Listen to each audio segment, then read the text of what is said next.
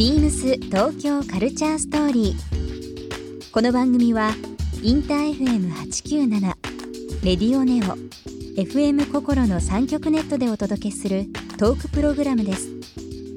案内役はビームスコミュニケーションディレクターの土井博志。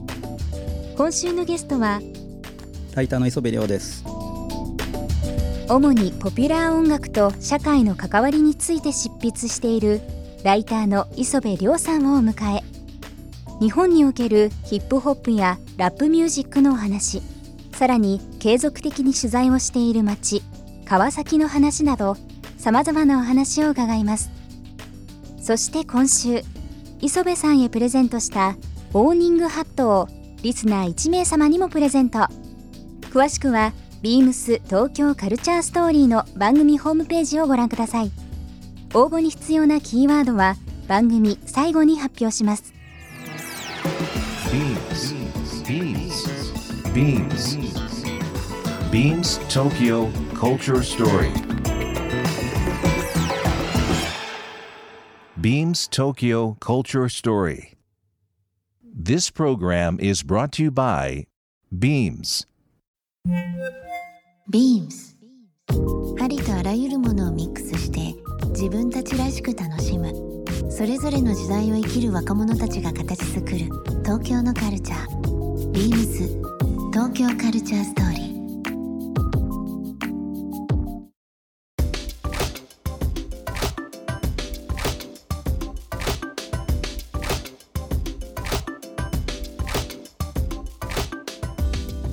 なんかいろいろこう取材対象という部分で街人、はい。まあ、音楽っていうのがあると思うんですが今後その、まあ、仕事はもちろんそうなんですけど、はい。なんかこう取材をしてみたいこととかはいはいライター業として、はい。まあ、今までそんなにこう仕事として触れてなかったこと、チャレンジしてみたいことっていうのも難しいかもしれないですけど川崎をやって以降は食面白いなやっぱりっていうのは思いましたね、それで、うん。結構川崎グルメみたいな取材も何件かいただいたりとかして、うん。でも今まで全くやったことなかったんで、うん。もうあの鶴見っていう川崎の隣の、また沖縄タウンブラジルタウンがこちらになってるのすごい面白い鶴見の中でもそういうエリアがあったりするんですけど、うん。もうそこでそこの定食特集だって言ってもう定食特集？もう一日にまあそばとかだったらまだいいけど定食をプレートをはその一日の取材の中で3個だ4個だって食わなきゃいけなくて自分のやってる取材もハードだと思ってたけど食 食ライターってすごいハードハードだーなとめちゃめちゃハードですよね。丸大ホールっていう川崎駅前の定食屋さんがあるんですけど、うん。そこはまあ昼昼午前中からやってるんですけど、もう定食屋っていうよりはほとんど飲み屋になってて、はい。そのもう自由時間の多いおじいさんたちが本当にそこで近くの競馬競輪の結果気にしながらもうずーっと飲んでるみたいな。市場とかの中も面白いですよね、朝3時からとかねね。やっててね。3時から朝ごはん食べに来る人と、うんうんうん。飲んで飲んで3軒目4軒目でそこ飛び込んできちゃった人とはいはい。この混ざり感が10年前とかクラブとかよく行ってた頃はよくまだ築地だった頃、その遊びは歩いた後築地にご飯食べに行くとかやってましたよ。僕もやってました。やってましたよね。ね。なんかアフターが築地って結構ありましたもん。もう酔った勢いでね酔った行っちゃう勢いで行っちゃうっていうのありますよね。そうですよね。でサラリーマン横目になんかはあ今から帰ってまた準備して仕事かっていう時も帰りが長いありましたけどね、さっきでも丸大でしたっけ？丸大ホール。丸大ホール、はい。そこおすすめですよちょっと気になりますね、はい。あとこうせっかくなんで、はいはい美味しいとこはい。はいはいはいはい教えてください。そのねさっき言ったあの桜本にあるペル料理のエルカルボンっていうところもすごい多かったり、美味しかったりとかするんですけど、うんうんあと川崎だとニュータンタンメンっていう名物がありますね。あニュータンタンメン。はい。そう全然担々麺じゃないっていう。そのチゲチゲラーメンみたいな。あれいくつか今ね多分チェーン店みたいな形でありますけど、神奈川の中で多いんですけど川なんか川崎だけにやたら集中しててっていう感じは。あー鷺沼とかにもありましたね。あれはなんか川崎の若者たちはソウルフードだみたいな川崎のソウルフードってななってますね。へえでもまあ街も広いし人口も多いんでなんかいろんなものが生まれてますけど、焼肉は美味しいですもんね。焼肉は美味しいですね本当に。うん。その丸大ホールの裏手ぐらいにある名前ちょっと忘れたちゃったんですけどすごい古いその在日コリアンのおばあさんがやってるうん。焼肉屋とかも本当にびっくりえこんなところでこんな美味しいの？みたいな。こんなところでも失礼ですけど、まあ、古いところでっていう。僕でもなんか勝手ながらですけど磯部さんに作ってほしい本ありますよ、はい。あのー料理の写真が一切載ってなくて文字だけで 紹介するグルメ本出してほしいと思っちゃいました、ちょっとそれはもうじゃあ修行を積んで。その ストーリーがあってああなるほどね。なるほどというようなのがね来られた方のね。そう。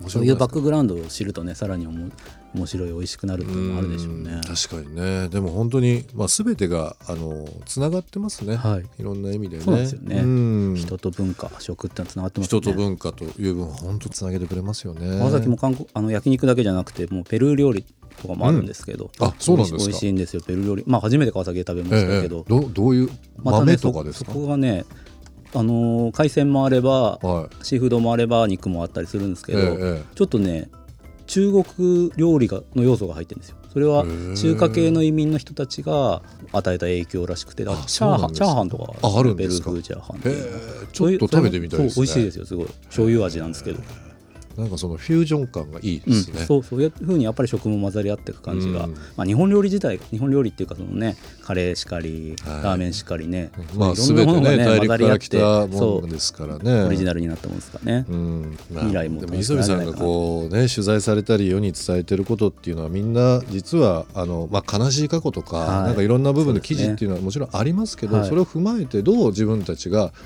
ポジティブにとか社会に向き合うっていう前向きのことですもんね。まず問題も含めて現過去と現状を知った上で、うん。ただそこから新しい文化が生まれつつあるっていうところに目を向けると、うん。やっぱり明るい未来っていうのもありますに向かっていけるんだなっていうのが、ルポ川崎でも書きたかったことでありますね。ですね。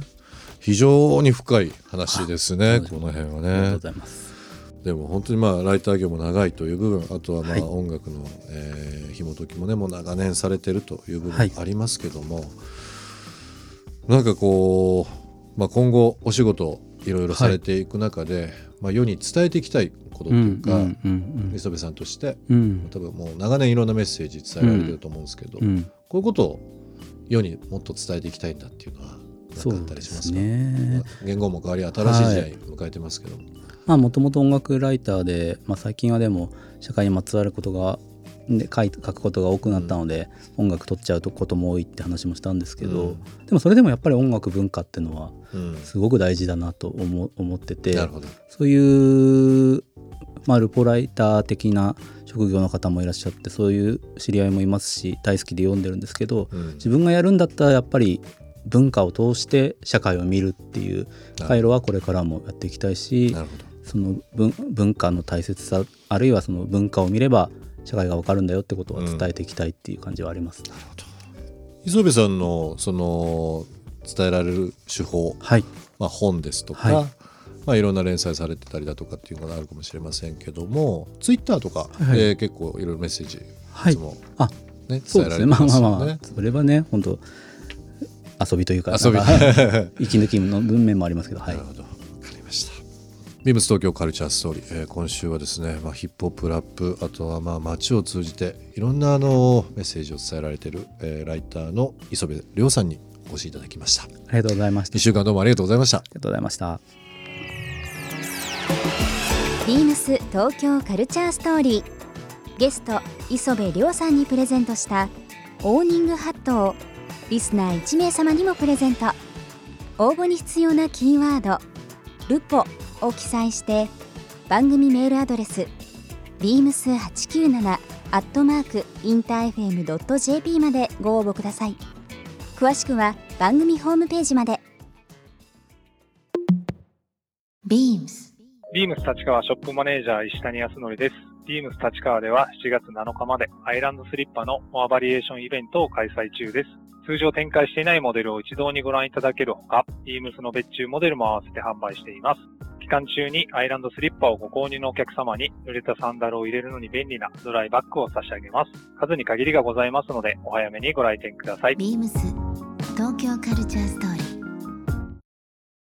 Beams Tokyo Culture Story. This program was brought to you by Beams.